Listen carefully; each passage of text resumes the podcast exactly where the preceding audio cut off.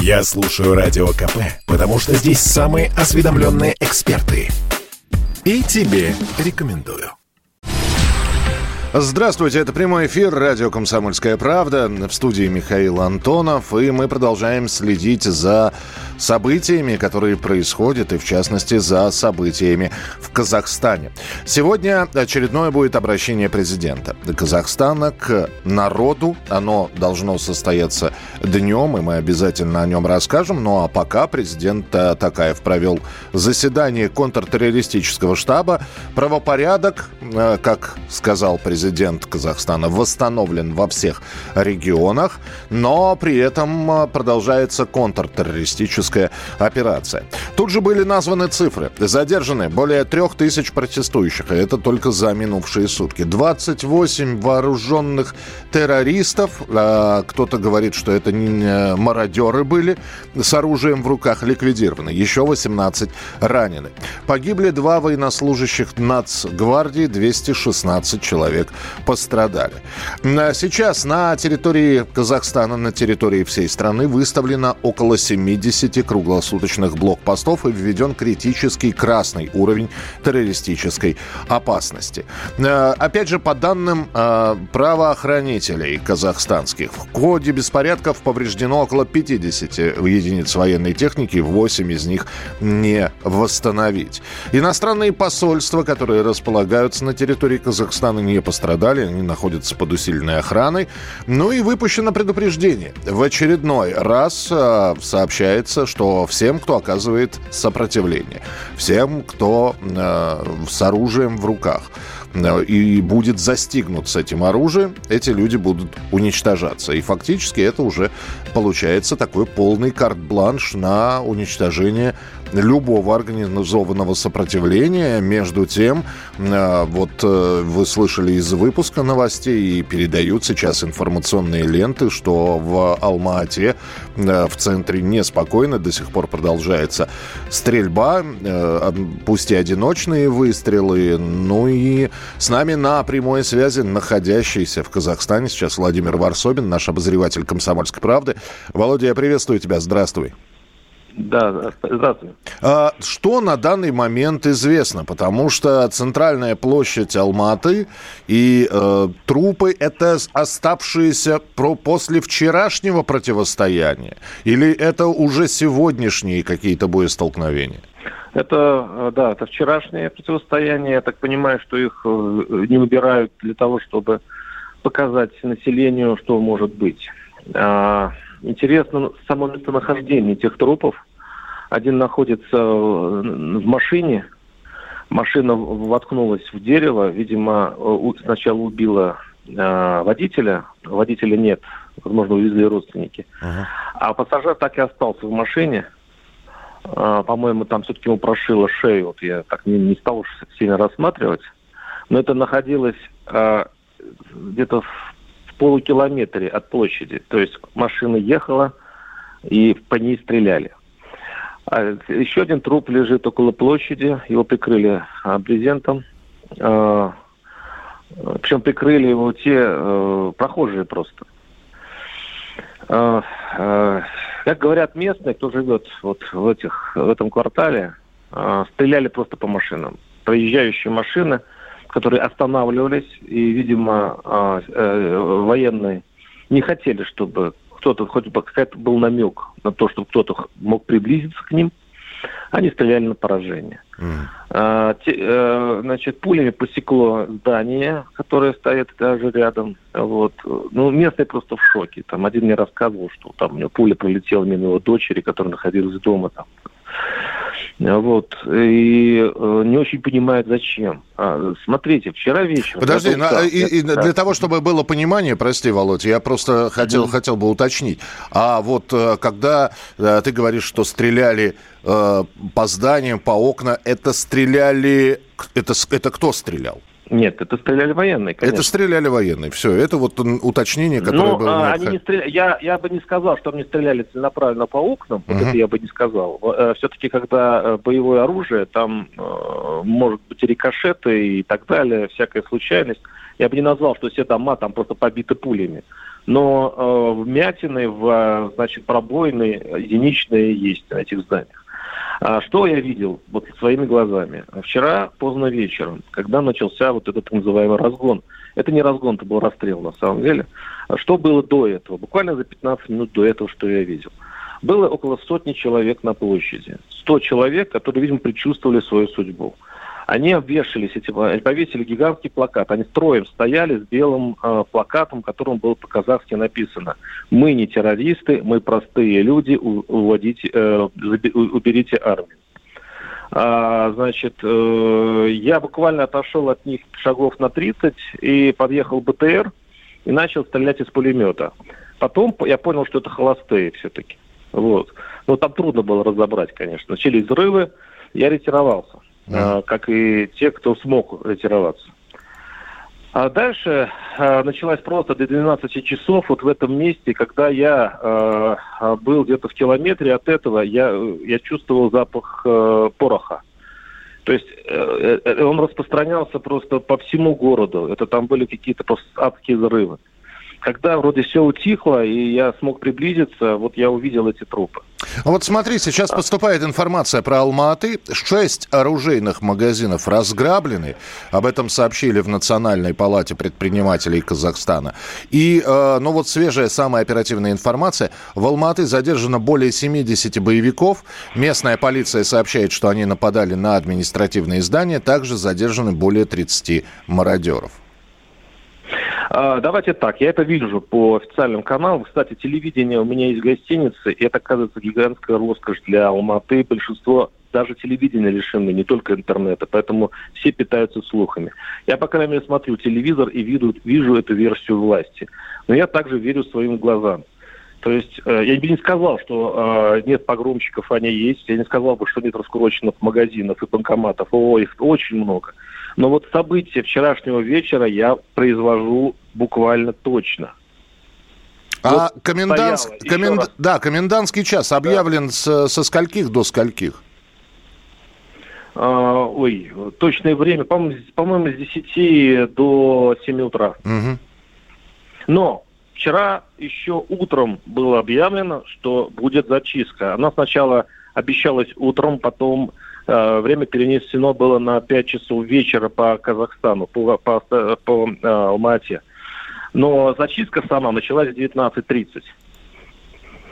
Ну, тогда еще у меня тогда э, один вопрос. Скажи мне, пожалуйста, а вот наблюдая за всем этим, за тем, как разгорались эти события, э, ведь начиналось все с недовольства людей, которые вышли на улицы протестовать против повышения цен на жиженый газ, правильно? Сейчас, да, сейчас цены принудительно, значит, распоряжением Такаева снижены. А, спрашивается, а зачем снова вышли люди? Тут две причины, и одна из них сейчас неожиданная новость будет. Значит, пер, причина первая – это, конечно, наэлектризованность э, всего казахского населения по поводу экономики, по поводу цен – это, конечно, все говорят, что это только повод. Никого не особо не интересует газ, особенно в, в Алмате. Ну, то есть интересует, но нет такой дикой зависимости, как это, например, есть на, на западе Украины. Украины, прошу. О, оговорка по Фрейду. Угу. А, э, на западе Казахстана, да. Да, и э, понятно, что экономик, понятно, что зарплата что-то 200 долларов э, у горожан, это тоже безвыходность, безысходность, блат везде, клановость, непрофессионализм, э, все по блату и прочее, это всех уже... За... И, и кроме того, это роскошь. Роскошь Назарбаевских, Назарбаевские улицы, города. То есть вот это все уже... Вообще э, э, рейтинг Назарбаева коровышится, как у Януковича, там в районе 10%, мне такое впечатление. Вот. И новость номер два. Вот сейчас будет э, выступление президента, обращение к нации. Я, конечно, боюсь ошибиться, но очень э, серьезные источники э, в Нур-Султане сказали, что вот сейчас будет сенсация. А, будто бы а, будет объявлено, что ушедший в отставку от э, председателя СНБ, это спецслужба, не просто так ушел. На него будет повешена организация всего этой революции. А заместителем у этого Масимова, Масимов его фамилия, племянник Назарбаева. То есть, воспользовавшись ситуацией, возможно, э, Такаев э, э, обвинит во всем спецслужбы, которые, кстати говоря, действительно не были заметны никак в этом деле, и возьмет на себя всю власть убрав таким образом Назарбаевский. То есть, То есть я, я правильно понимаю, что по твоим предположениям сегодня президент Казахстана э, э, скажет о том, что э, митинг этот не, не спонтанный, а вполне себе рукотворный, и э, да. за ним стоит Комитет национальной безопасности? Вот в этом и, и я боюсь ошибиться, но уж слишком серьезны мои источники. Э, и это, во-первых, а во-вторых, все к этому ведет. Э, э, сразу же были убраны все назарбаевские власти, это мы же говорим об уже отставниках, угу. то есть все, кто были в правительстве из клана Назарбаева, сейчас уже в отставке. Более а... того, из Алматы да. улетели все Угу. Да, Володя. Я угу. понял, да. Мы тогда следим за развитием событий. Мы обязательно с тобой свяжемся. Мы сегодня обязательно послушаем, о чем скажет президент Казахстана в своем обращении. Оно э, в середине дня должно прозвучать. Ну и, конечно, Владимир Варсобин, который находится у нас в Казахстане, обязательно будет выходить в прямой эфир. Ну а мы продолжим рассказывать о событиях, которые происходят в Казахстане. Э, и если у вас есть родственники там, если э, у вас вас есть какие-то сообщения по тому, что происходит в Казахстане, присылайте их 8967 200 ровно 9702. 8967 200 ровно 9702. Я слушаю Радио КП, потому что здесь самые осведомленные эксперты. И тебе рекомендую. Это прямой эфир радио «Комсомольская правда». Меня зовут Михаил Антонов. Здравствуйте. Итак, президент Казахстана Касым Жамарт Такаев сегодня выступит с обращением к народу. Э, это произойдет, ну вот как сообщают местные телеканалы и э, местные интернет-ресурсы, в полдень по московскому э, времени. Посмотреть обращение президента Казахстана к населению вот можно будет, оно будет транслироваться по всем телеканалам республиканским. И вот как вы слышали сейчас мнение нашего э, обозревателя, его информацию о том, что сегодня президент Такаев в обращении назовет виновников протеста. И якобы это эти протесты организованы Комитетом национальной безопасности. А я напомню, что президент Казахстана заявил, что контртеррористические операции в стране продолжится до полного уничтожения боевиков. И э, очень коротко посмотрите э, за действиями президента Такаева, что происходило. А, ну, сначала было несколько обращений, когда э, это позавчера, когда начались вот эти вот основные события, сразу несколько обращений было у президента Такаева. Он сказал, что останется в Казахстане, страну не покинет, что э, террористы э, пытаются дестабилизировать ситуацию в стране, что есть э, корректировки извне, в том числе и иностранные иностранное финансирование. Потом президент Такаев говорит, что порядок в стране в основном восстановлен. И э, все здания, которые были захвачены э, террористами, а э, называют именно так людей, митингующих э, и, мародеров террористы, э, э, они захватили несколько зданий, в том числе, в том числе были разгромлены здания ведомственные. Но вот э, порядок удалось восстановить. Далее, президент Такаев ввел наивысший красный уровень террористической угрозы. Потом был включен интернет, потом опять отключен. И возобновилась стрельба в центре Алматы, в том числе у президентской резиденции. А, а, при этом президент Такаев, я напомню, обратился к силам ОДКБ, э, и это было достаточно спешно сделано. С нами на прямой связи Владимир Брутер, эксперт Международного института гуманитарно-политических исследований. Владимир Ильич, приветствую вас. Здравствуйте. Доброе утро. А, здесь возникает... Вот сегодня, как говорят, назовут виновников протеста, организаторов протеста. И э, говорят, говорят, опять же, мы узнаем об этом буквально через час двадцать, когда Касым Жамар Такаев начнет свое обращение, что это будет сведение счетов с кланом Назарбаева. Вот что вы по этому поводу думаете? Ну, я по этому поводу пока ничего не знаю, потому что если это будет сведение счетов с Назарбаевым, а, то это сведение счетов. Очевидно, что то, что Назарбаев отмалчивается, то, что большая часть его семьи прибыла в Киргизию, это говорит о том, что он чувствует какую-то опасность. А что касается организации, я не думаю, что организация могла быть а, на уровне одного человека, даже такого, как Назарбаев. Все-таки роль Назарбаева в нынешнем или уже в прошлом Казахстане, она очевидна, за ним, очевидно, наблюдали, если не следили. И Э, все его действия, ну, в общем, просчитываются или просчитывались. Поэтому, а, на мой взгляд, э, такие события всегда гораздо серьезнее организованы и особенно на определенном этапе. И э, говорить о том, что Назарбаев имел такую возможность, ну, на мой взгляд, это преувеличение. Хотя вполне возможно, что какое-то участие в этом он принимал. Вот э, вы сейчас буквально сняли с языка вопрос, потому что если говорить о какой-то подготовке, то посмотреть на то, что происходит в Казахстане, и можно понять, что подготовка, но ну, она никакая. Если эти митинги и протесты координировались э, какими-то силами и структурами, то координировались по очень какому-то плохому сценарию. Потому что если сначала были требования экономические, очень быстро это все превратилось в мародерство, во взлом банкоматов, в разграбление магазинов, и э, просто все вышло из-под контроля.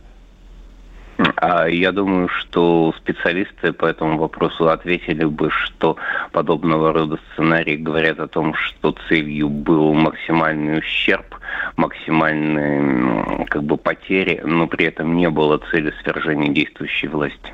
А для чего тогда, Владимир Ильич, это все делается? Для того, чтобы показать, что власть не контролирует, э, собственно, людей на местах? Ну, то есть э, власти как таковой нет, ее можно расшатать, э, дестабилизировать. Я думаю, что тут двоечка. Власть не контролирует ситуацию в стране, Россия не контролирует ситуацию в Казахстане. Э, хорошо, но тем не менее, э, сейчас, э, казалось бы, вот этот вот протест, который, опять же, начинался как экономический, а потом увидели толпы, в том числе в большинстве своем молодых людей, которые грабят магазины и выносят там плазменные телевизоры из торговых центров и бегом. И и уже те люди, которые, может быть, митинговали и выходили э, со, со словами перемен, мы хотим перемен, они ужаснулись, и э, сейчас вполне оправданы действия силовиков тогда получаются. Да, естественно. Естественно, что действия силовиков тоже предполагались. Предполагалось, что э, действия казахстанских властей будут максимально жестокими, хотя бы потому, что никаких других вариантов действий у них, э, я думаю, что уже даже позавчера не оставалось. Либо толпа сметет на своем пути все, либо с помощью приглашенных войск они наведут хотя бы какой-то относительный порядок.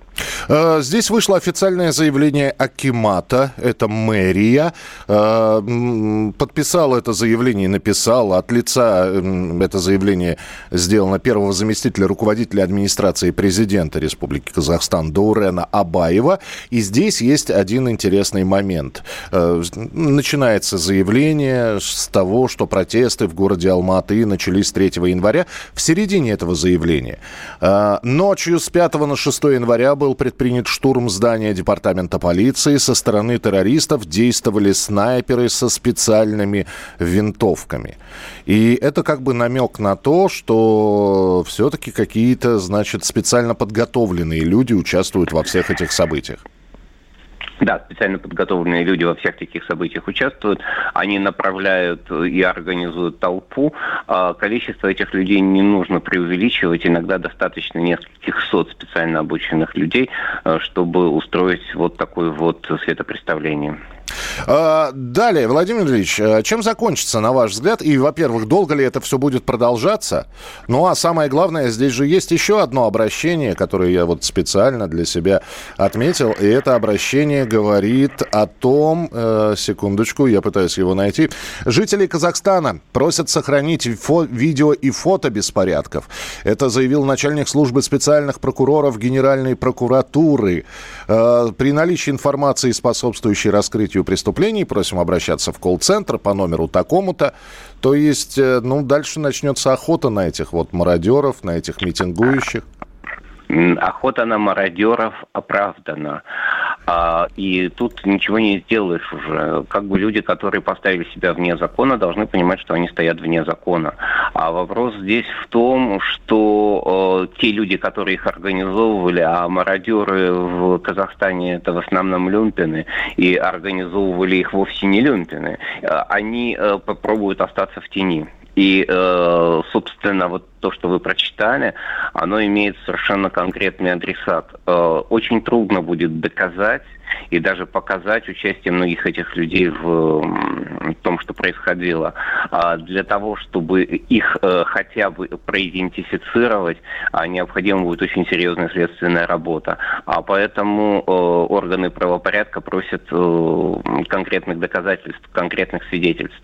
И насколько они их получат, будет зависеть от того, как будет проведена работа а, после зачистки. Зачистка будет, во всяком случае, власти постараются провести ее максимально быстро быстро. А, войска ДКБ, конечно, в ближайшее время не уйдут. Минимум месяц с чем-то они будут находиться в Казахстане, скорее всего, даже больше, а, потому что есть понимание того, что все это может в каком-то виде повториться.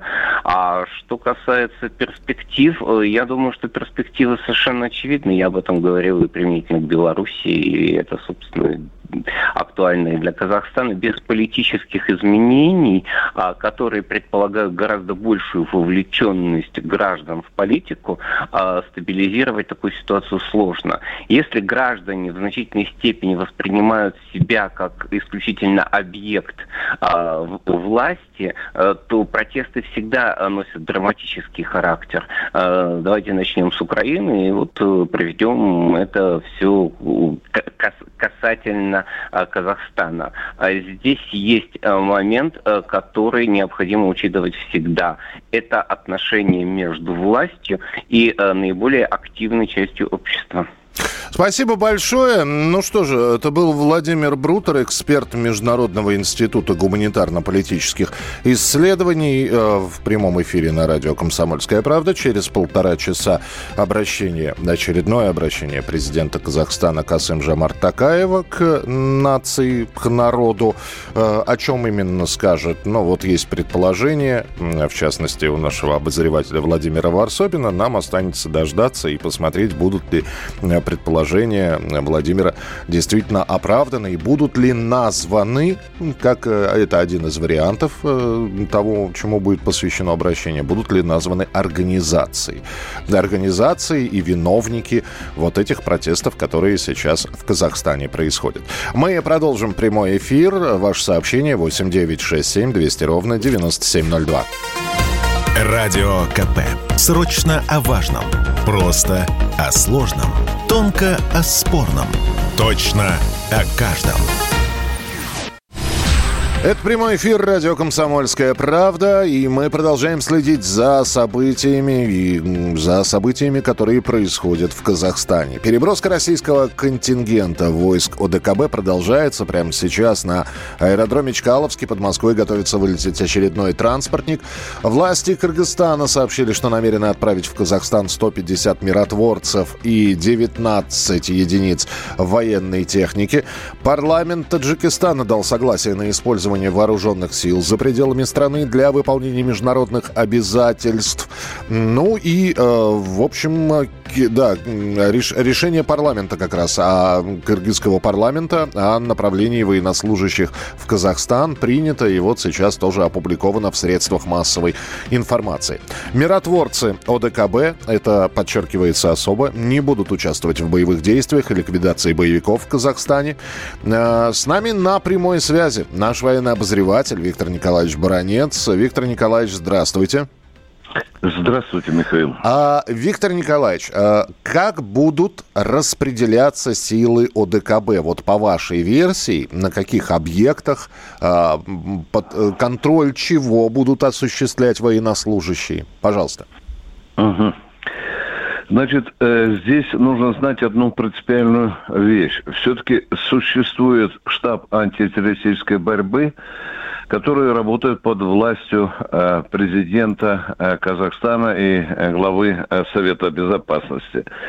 Вот наши миротворцы вместе с этим штабом распределили объекты по всей территории республики, которые будут взяты под охрану э, миротворцами, которые предоставлены Организацией договора о коллективной безопасности.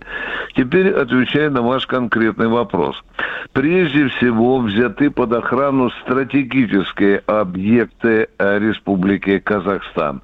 Это э, правительственное здание, это банки, это вокзалы, это аэропорт, это промышленные крупные предприятия, которых в решающей степени зависит работа промышленности республики.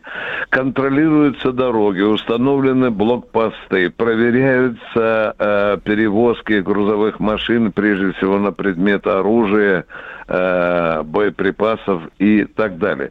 То есть схвачена такая, скажу вам, э, центровая сердечно-сосудистая система республики, она э, взята под, под, под контроль. Э, здесь нужно обратить внимание, что руководители операции вот этой вот коллективных миротворческих сил УПО Пропадаете, Виктор Николаевич. Да, Куда... что стрелять стрелять миротворцы не будут. Они выполняют только и только охранные, охранные функции. Виктор Николаевич, э, извините, да, вопрос в догонку, да, что да. называется. Сма... Э, да. вот, вот какая история. Касым Жамартакаев, президент Казахстана, сообщил, что э, с, вот, э, во-первых, объявил э, антитеррористическую операцию, сообщил о том, что Казахстан справляется с террористами собственными силами. И поэтому может возникнуть вопрос, а так ли нужны были силы ОДКБ в Казахстане? Угу. Ну, во-первых, э, я категорически не согласен э, с э, президентом Казахстана о том, что Казахстан сам справляется. Если бы он сам справлялся, то такая бы не звал на помощь миротворческие силы, коллективные миротворческие силы. Здесь нужно сделать прямой и честный вывод. Э, силовые структуры Казахстана оказались не готовы к столь крупномасштабным выступлениям вот этих вот э, бунтарей, мародеров и бандитов и, и террористов. Э, вы знаете, если он говорит, что сам справляется, то в этом, на мой взгляд, есть определенный блеф. И если бы не справлялся, то бы мы э, не отправляли из сразу с трех регионов э, России, а также из Киргизии, там, из Беларуси туда дополнительные э, силы, которые, вооруженные силы, которые будут помогать киргизским э, спецслужбам, э, войскам, отрядам спецназов и так далее, милиции, внутренним войскам, которые будут помогать прежде всего в блокировании тех регионов, где, э, в общем-то, Буча э, горела, да пока еще и дымит достаточно, достаточно серьезно. Да, вот сегодня я, мне удалось поговорить с некоторыми представителями э, вооруженных сил э, Казахстана по старой моей службе и дружбе. Да, я боюсь осторожненько, но все-таки скажу, что намечается, в общем-то, тенденция к тому, что температура вот этого бума э, ее э, этот бунт э, некоторые головы называют революцией, а эта температура продолжает спадать. Но, тем не менее, вот буквально час назад пришла информация, что все-таки в центре Алматы идет интенсивная стрельба и пальба. Но, но боевое оружие, которое, с которым прибыли на, наши, скажем, миротворцы, оно пока еще не задействовано. Вы видели, что там есть и боевые машины пехоты там, в общем-то, и, и наши десантники при всей амуниции. Но пока фактов прямого участия э, в вооруженной, э, вооруженной борьбе с мародерами, террористами, пока таких, таких фактов нет. Там в другом проблема, что боевое оружие попало в руки мародеров, потому что, вы знаете, были разграблены военные арсеналы, в том числе военные магазины. И, конечно, возникает здесь э, вопрос э, про э, вообще же в Казахстане тоже есть э, спецподразделения, силы особого реагирования. Как они? Львы, волки? Кто они?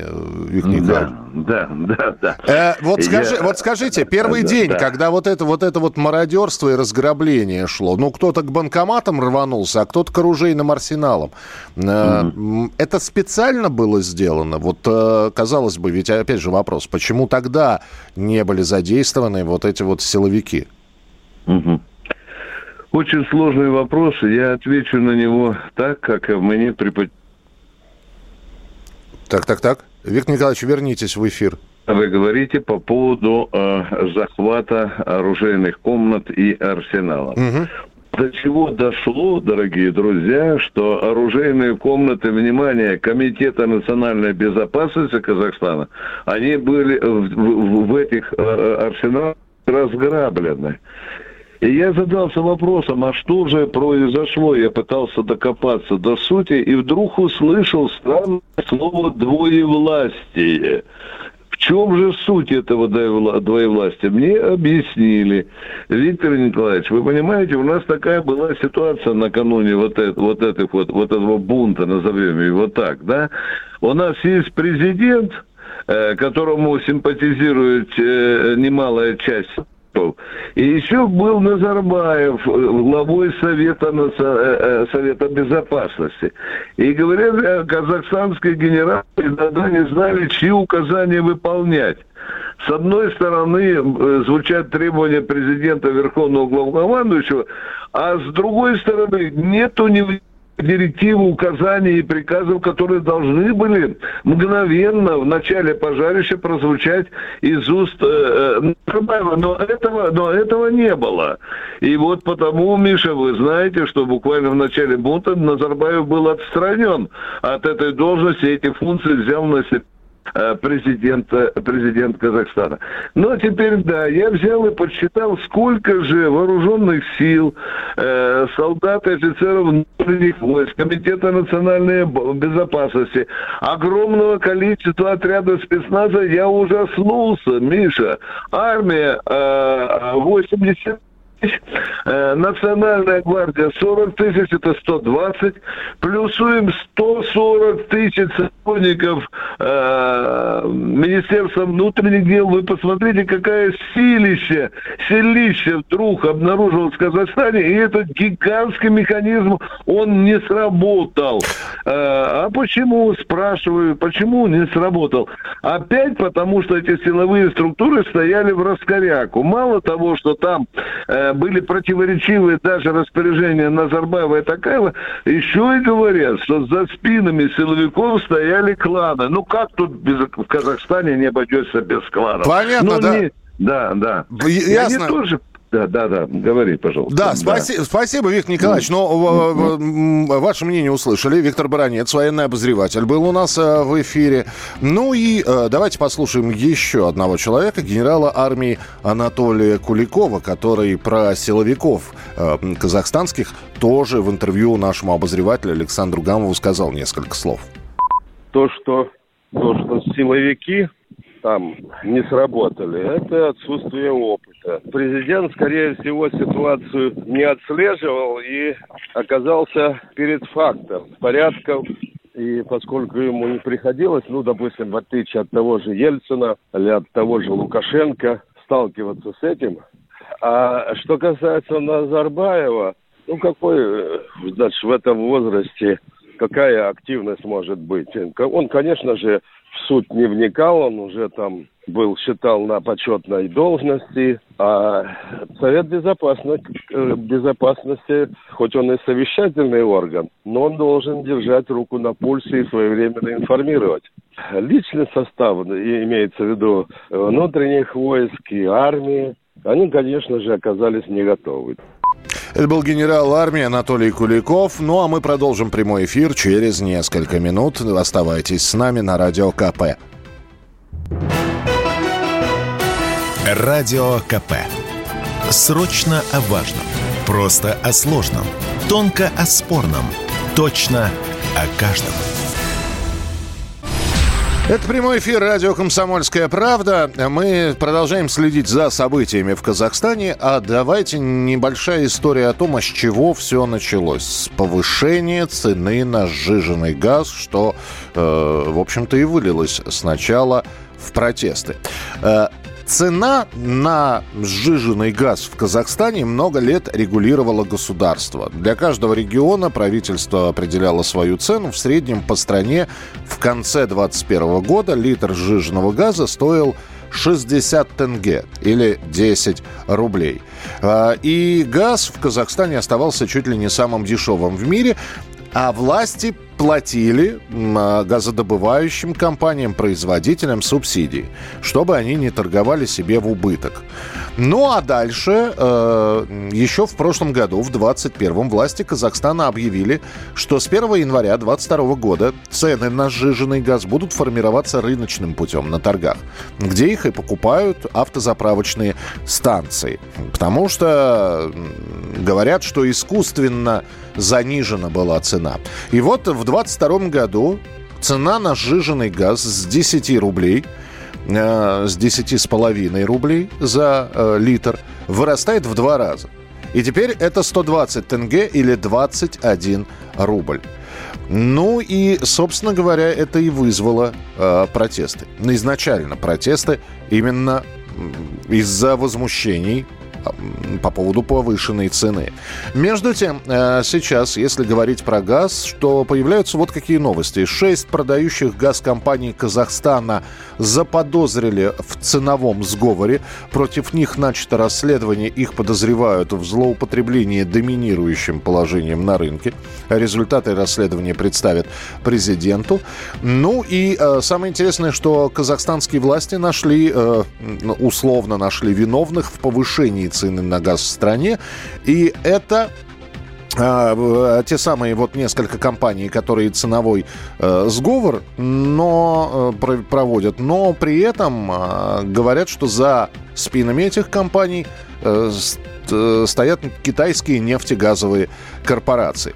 Да, сейчас снова искусственно, э, уже решением президента, э, такая вот цена на сжиженный газ снижена. Но что будет дальше? С нами на прямой связи управляющий партнер инвестиционной компании «Московские партнеры» Евгений Коган. Евгений Борисович, приветствую. Да, добрый день, добрый день. Про сговор газовых компаний. Как вам вот эта вот история? И Самое интересное, а что будет э, с топливом дальше? Ну как, будут дальше субсидировать. Вы же поймите, всегда, во-первых, нужно найти виноватого. Э, во всем виноваты. Вы знаете, в действительности, когда смотришь на цепочки событий, которые разворачиваются, начинаешь понимать, что этим миром рулят дураки и плохие дороги. Ну, дороги здесь в данном случае неуместны, а вот дураков сколько угодно. Ведь, в принципе, ситуация, когда действительно цены на газ были экстремально дешевыми за счет неправильной регуляции, и то, что решили, э, ну, как бы уйти от этой регуляции и сделать более-менее рыночными ценами, цены, это, в общем-то, нормально, в этом ничего такого нет. Но далее получилось то, что получилось. Срочно надо найти виноватых. Ну, кто виноват во всем? Ну, местный Чубайс, то, то есть местные компании, которые посмели повышать цены на газ. Ай, как нехорошо. Далее, ну, далее надо разобраться, кто же стоит за ними. А, китайцы. Ну, все понятно. Понимаете, ну, э, э, в этом ничего нового и удивительного нету. То есть, э, смотрите, то, что нужно было уходить от немножко неправильных, мягко говоря, цен, да, это действительно, наверное, правильно. То, что сделали это через э, ту самую точку, через которую всегда все делается, это тоже факт. Ну, а дальше уже, э, понимаете, дальше уже танцы и ПДД вокруг всего этого дела. Евгений Борисович, так, а если, ну... если бы с 22 года, вот начиная с января, да, допустим, не рубанули бы сразу, было 60 тенге, стало 120 тенге, а просто бы в течение года, каждый месяц по 5 тенге увеличивали бы, э, так было бы лучше? Ну, наверное, да. Э, кошки резали бы хвост по частям. Вы знаете, тут же вопрос не в этом. Тут нужно было просто провести подготовительную работу с людьми, объяснить, рассказать. Обычно, знаете, власти предпочитают как-то это не делать. А зачем? Народ э, схавает. Ну вот, не схавали. Э, вы знаете, мне эта ситуация напоминает немножко то, что происходило у нас в 2014 году. Мы же тоже отпустили э, доллар, то есть перешли к плавающему курсу. Ну и получили то, что получили. Потом все стабилизировалось, но как бы осадочек с тех пор остался. Mm-hmm. Примерно то же самое. Вот, то есть можно было это сделать, конечно, поэлегантнее. Всегда задним числом можно говорить, что, наверное, что-то сделать надо было поэлегантнее. У нас, слава богу, э, происки Запада здесь не искали, а здесь, ну как, ну, можно что-то поискать. Ну вот, нашли э, виноватых китайцев, может быть, и помните, как это было? Им примкнувший к ним Шипилов. Да-да-да. В свое время у Сталина. Ну вот, тут тоже нашли китайцев, сейчас найдут, кто к ним примкнул. Соответственно, их посадят. Ну и народу будет брошена косточка. Видите, мы разобрались навели, так сказать, порядок. А это, это говорит о, о переделе э, газового рынка в Казахстане? Да не говорит это ни о каком переделе. Это говорит о том, что когда ты пытаешься перейти от административных методов, методов к э, экономическим, нужно для этого элементарно консультантов взять и думать о последствиях. Не только от А до Б, что будет, а после Б, соответственно, есть В, Г и так далее. Просчитывать все шаги. То есть просто люди не просчитали возможности шагов. И я скажу будет другое. Дело в том, что то, что сейчас происходит в Казахстане, наводит меня на более серьезные мысли. Дело в том, что цены на продовольствие во всем мире растут э, с ужасающей скоростью. Но, э, вы знаете, вот э, здесь причиной социального взрыва, который перерос в политический взрыв, а оно так всегда бывает по жизни. Потому что виноваты не те, кто печатает деньги из океана, а виноваты чаще всего местной власти или местной полицейского, которого надо избить. Ну, как бы по логике. Так. А, так у нас же впереди еще будет э, осознание людьми роста цен. Вы зайдите в любой магазин, и каждый из нас понимает, что цены на продовольствие выросли процентов на 30, на 40 за последние там год-два. Морально. И, и очень, думаю, да, что... изв, извините, Евгений Борисович, очень многие считают, что в связи с этим бремя какое-то должно взять на себя государство по сдерживанию цен. Ну, где-то да, где-то нет. Смотрите, государство, естественно, государство разумное государство, оптимальное государство. Хотя такого, к сожалению, жизнь, как выясняется, не бывает. Оно пытается каким-то образом микшировать последствия и частично, скажем, делать так, чтобы население чувствовало это не сразу, постепенно, так сказать. Но, к сожалению, если цены растут на газ или на продовольствие, все равно население рано или поздно начинает на себе это ощущать. И вот сегодня как раз, как я считаю, события в э, Казахстане – это колоссальный вызов, прежде всего, правительством и руководству различных стран, потому что, вот, понимаете, здесь это серьезнейший урок для всех. Социальные последствия от роста цен на газ, энергоносители – Э, на роста цен на продукты питания мы будем ощущать весь 22 год. Я считаю, что это будет год социальных потрясений во многих странах, потому что ну, мозги, так сказать, не всем представишь. И в результате будут потрясения. Так вот, надо заранее понимать, что это может быть, заранее к этому готовиться, продумывать шаги. Вот что необходимо. И здесь, к сожалению, это серьезный вызов и для государств различных, и для руководителей, и для экспертов – и здесь важна совместная работа, и по, в частности по работе с населением. Населению нужно просто много объяснять. Нужно, вот давайте так, многие любят ругать у нас центральный банк, да, наш. Угу. А центральный банк каждый раз, когда что-то делает, здесь раз рассказывает, объясняет, показывает. То есть я вижу здесь определенную прозрачную политику. Так вот, прозрачная политика в области экономики, цен, должна быть на всех участках, а не только здесь. Вот ну, это важно. Будем, Тогда... Да, будем надеяться, что э, вот э, ваши слова, что не, только слова российского эксперта, что вот слова ваши, э, ваши же коллеги из Казахстана примерно разделяют и понимают, в общем-то, опасность вот таких вот действий, которые привели в итоге к митингам и бунтам. Спасибо большое. Евгений Коган, управляющий партнер инвестиционной компании «Московские партнеры» был у нас в эфире. Какие сообщения только что поступают значит, э, группировка э, группировка ОДКБ расширяется. В состав миротворческих сил России входят подразделения 45-й бригады спецназа ВДВ, 98-й дивизии ВДВ и 31-й отдельной бригады ВДВ. Все имеют боевой опыт. Это сообщение от нашего, от нашего Министерства обороны. И э, также Министерство сообщает, что руководит действиями миротворческих сил ОДКБ в Казахстане э, российскими миротворческими э, силами назначен э, командующий ВДВ генерал-полковник Андрей Сердюков. Между тем, э, вооруженные банды отступают из Алматы в Алматинскую область. Об этом сообщает э, спутник Казахстан. И это же агентство говорит о том, что в Талдыкургане э, напали на СИЗО. Э, атаку удалось отбить. Об этом сообщили в полиции.